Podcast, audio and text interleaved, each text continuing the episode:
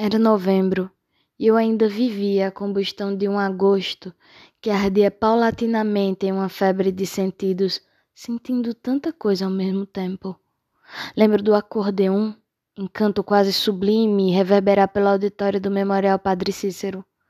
Lembro dos escritos que de minhas mãos ao papel ecoaram em celebração, em declaração de amor ao horto, ao juazeiro que todos os dias me acorda delicado e ferozmente, com sua geografia que transpõe as linhas e não cabe nos mapas, mas vive no espaço astral das retinas de um povo encantado.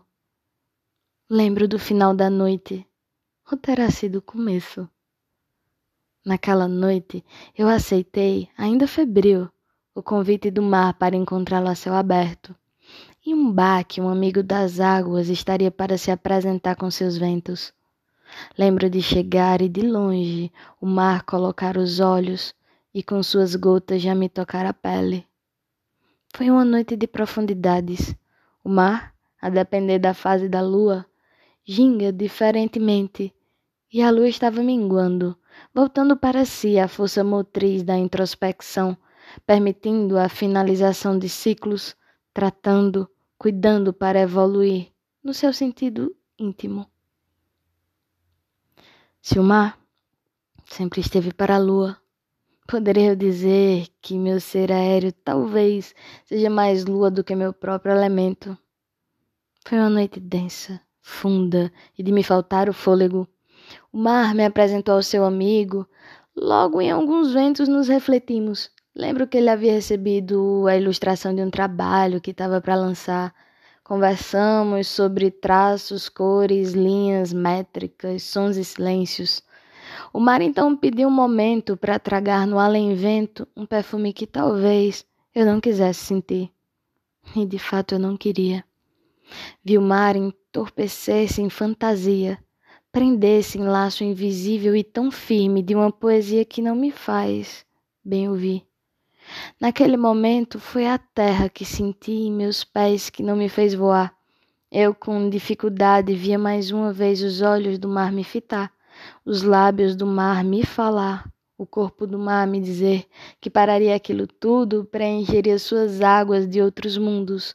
Mas não poderia, assim como não se vê, mas se sente o vento, não poderia simplesmente me deixar passar.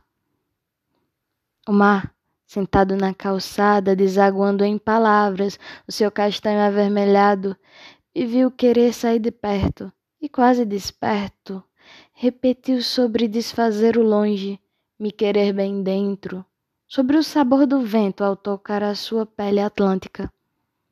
Eu não lembro sobre os detalhes do caminho, de como o movimento das horas nos guiaram até aquele momento.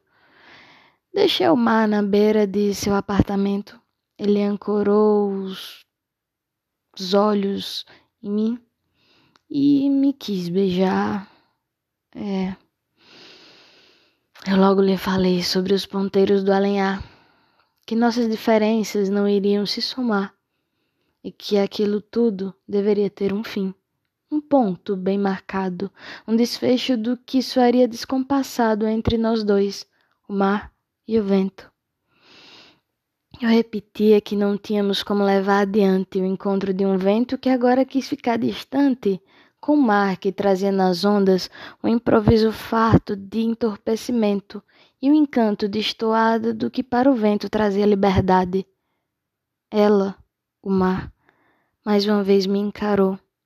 Falou como quase aos meus ouvidos e me tomou dos lábios, em goles delicados, o beijo que eu tinha bem guardado para lhe dar e mal sabia que estava ali, no canto da boca dos ares. Nem mais lembro se subi ou se dali me despedi. Lembro que tempos depois, talvez horas ou dias, o mar, que tinha ficado à deriva por eu ter lhe cortado a esperança, cantou com suas águas vorazes, me clamando a presença, um enlace. Lembro que foram horas, talvez dias, que se comprimiram em minutos de ousadia, o mar, com todo o seu atrevimento, desafiava o vento a romper com qualquer desamor. O mar, bem provido com o balanço da sereia, ornou seus cabelos de ondas com conchas e teias do encantamento mítico. Ele despojou de contos romeiros vindos do além-mar. Sorriu com a beleza da rainha dos oceanos, seduzindo entre olhares e planos o meu corpo humano e tão frágil diante de tanta beleza. O mar desconcertou qualquer certeza e em semanas, talvez meses, que se passaram naquele lapso de horas, o mar declarou sua paixão em desmesura, com um cigarro aceso. No contínuo movimento de agito em suas águas, o mar não parava, insistia na fala e mesmo quando silenciava, ele dizia, pedia, clamava. Mais que um beijo do vento, ela me pedia uma chance para ser poesia, uma oportunidade para fazer dar certo, só isso. Indignada repetia: como é que eu podia dizer não sem nem mesmo mergulhar nas sagradas, intensas águas de sua oceânica vazão? Como é que eu podia dizer não e rodopiar seguindo adiante, sem permitir uma chance dela voar comigo em ondas siderais entre horizontes? Como eu não? E meio à minha saliva, no sal que brota da vida que me foi concedida, meio à lágrima que eu senti brotar de meu olho, sem desabrochar no rio face desse vento que sou, eu lhe sussurrei uma rajada que em palavra pouco ou nada lhe falou, mas em entrega tocou o céu da boca, o litoral, o fundo do mar. E na beira de seu apartamento, talvez dentro de meu carro, na porta, com o banco deitado, ou tudo isso, mas com o som ligado, eu beijei a boca dela e não me lembro da era na qual parei de beijá-la.